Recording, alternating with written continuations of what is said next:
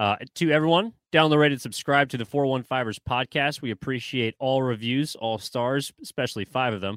Evan Giddings and Marc Grandi with you three times a week. I'm on social at eGiddings10. Marc is at Marc Grandi, Marc with a C, Grandi with an I.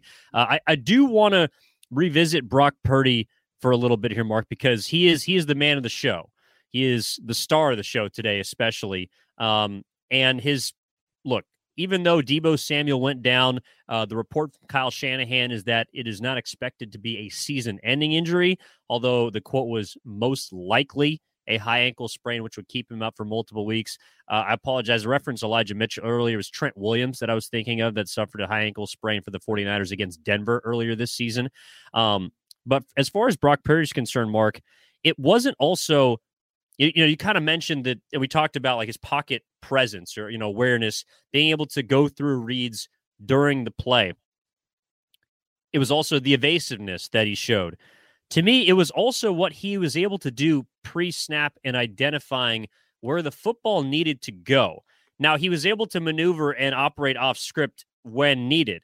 But for example, on that 27 yard touchdown pass to Christian McCaffrey, Christian is out wide on the left side with a defender in front of him that cannot stay in front of him.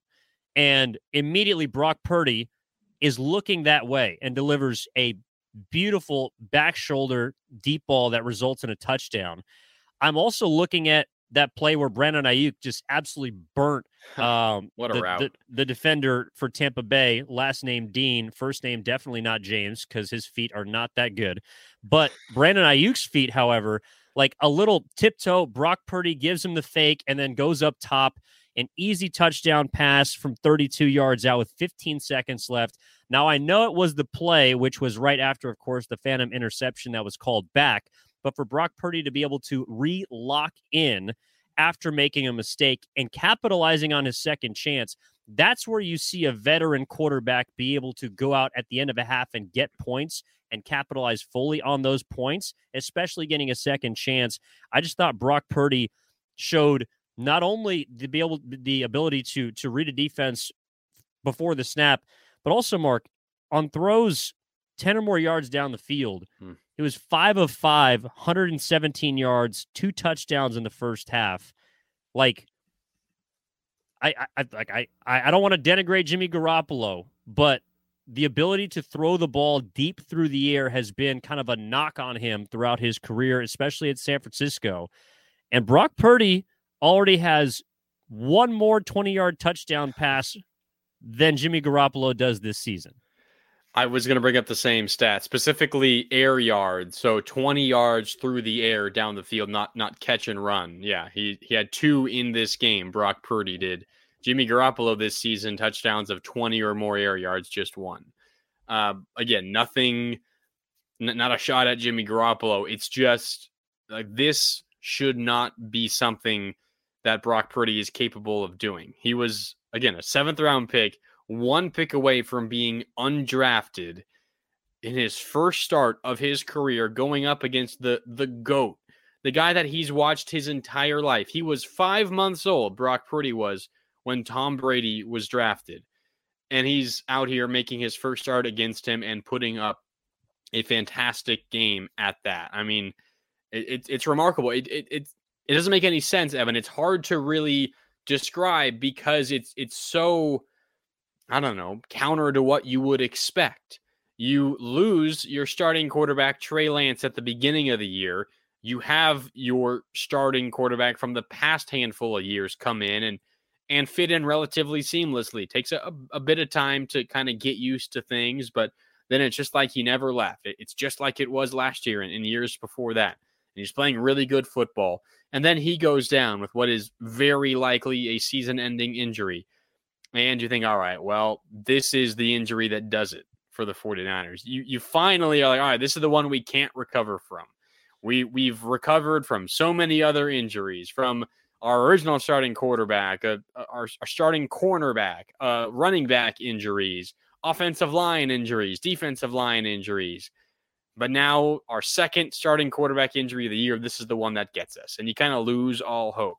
And then this guy from Iowa State and Perry, Arizona comes in and plays phenomenal. And it, it's just the last thing you expect. So it's it's difficult to to put into words and to try to describe what we're all witnessing because it just I don't know, it, it defies belief. And I'm not saying that his individual performance, you know, just in a vacuum is unbelievable. It's not like he played the best game a quarterback ever has. We're not saying that. But similar to what we talked about last week, expectations for the third overall pick versus expectations for a seventh round pick. When you compare what he's doing at this point to what the expectations were, there is not a, a bigger gap in regards to expectations versus performance across the entire National Football League this year than what we're getting right now from Brock Purdy. Yeah, and of course, that's look. There's a reason why it, it, it is kind of a running joke, but there's a reason why the last pick of the draft is called Mister Irrelevant, because that pick is irrelevant from the moment that they're chosen by an NFL team. A quarterback, again, before last week, as the last pick in the draft, had never thrown a pass in a game. This was the first time a Mr. Irrelevant had made a start in the NFL. And for him to do what he did, which was in the first half, have a near 150 quarterback rating, is unbelievable. Yep. Like that's the definition of it. So yes, you're right. It's not just the yeah, 16 of 21 a buck 85. We've seen people do that before, but we've never seen someone from his spot do it. And that's why and I'll, I'll reiterate it. Like I'm drinking the Kool-Aid a little bit with this guy because there is something about capturing lightning in a bottle that does apply to the NFL, maybe more so than any other sport, just because of how few games are played and how quickly games can turn.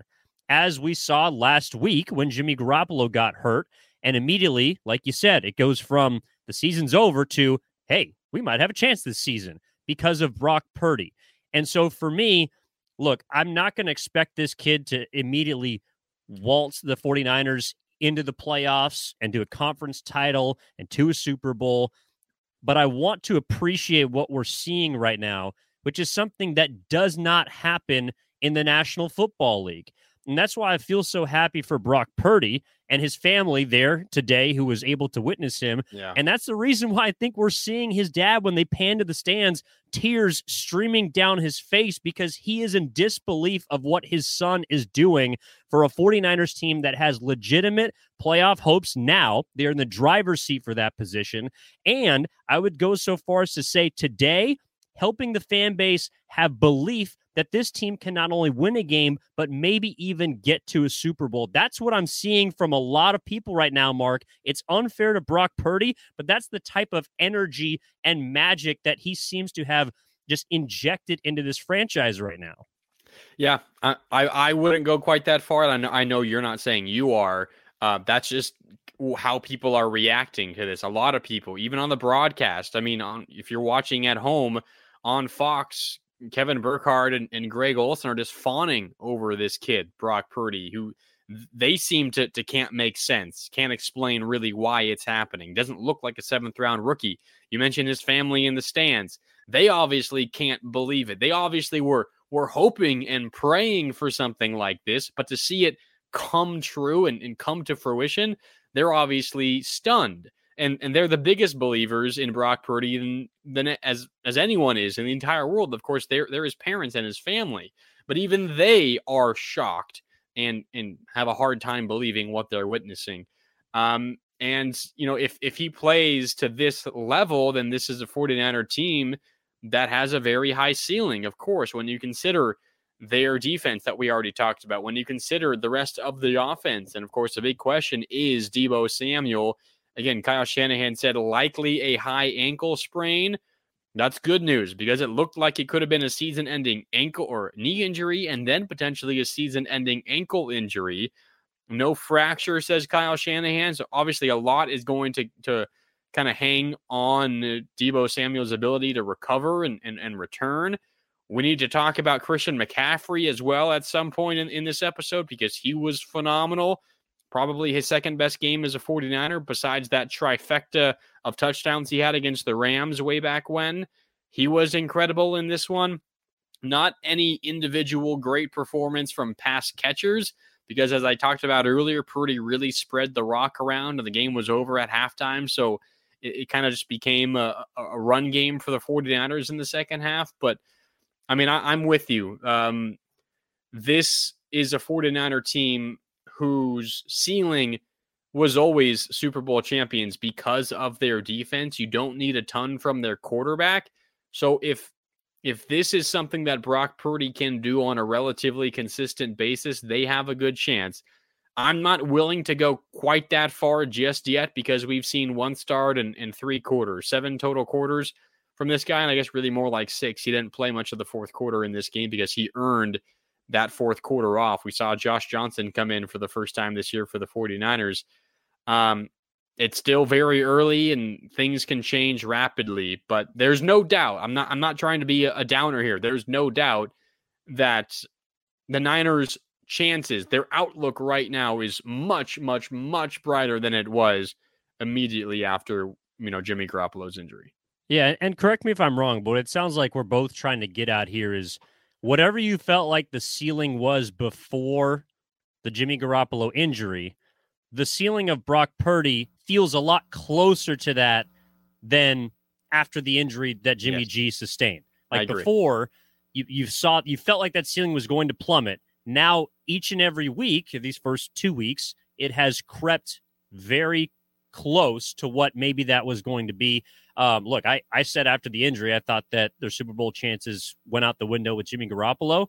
I that's partially because I also didn't think that they would get to the Super Bowl uh, with Jimmy, but Brock Purdy is is trying to do his damnedest to make me a believer in this team, Marc. And I think that's what he's doing to everyone around the league uh, that is looking at this team that once was considered, you know, a, a fear, kind of a, a, lying, you know, dark horse in the NFC, a team that other teams were looking at. Uh, a team like the Minnesota Vikings, for example, which Marc may or may not take a victory lap on later in this episode. Mm. Uh, even the Philadelphia Eagles, who look damn good today. Oof. But you know, Dallas could be looking at the 49ers now, same with the rest of the top three other teams in the NFC outside of San Francisco, and saying, look, maybe there is something to this Brock Purdy guy, and we got a reason to still fear San Francisco having to come to our house or us go to their house at some point in the playoffs.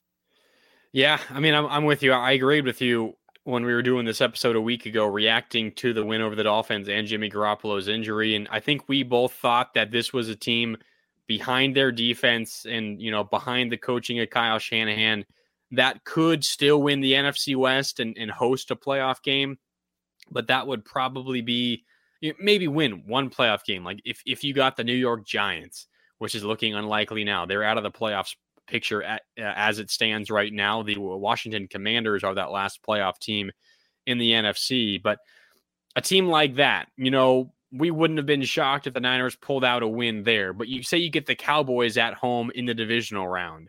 I think that's where we thought the Niners were going to run into problems with Brock Purdy. But after a game like this, you know, that kind of throws that prediction, excuse me, up into the air.